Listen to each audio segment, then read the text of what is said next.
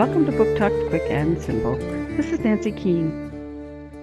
We heard a lot about Beijing this year since it was the site of the Summer Olympics.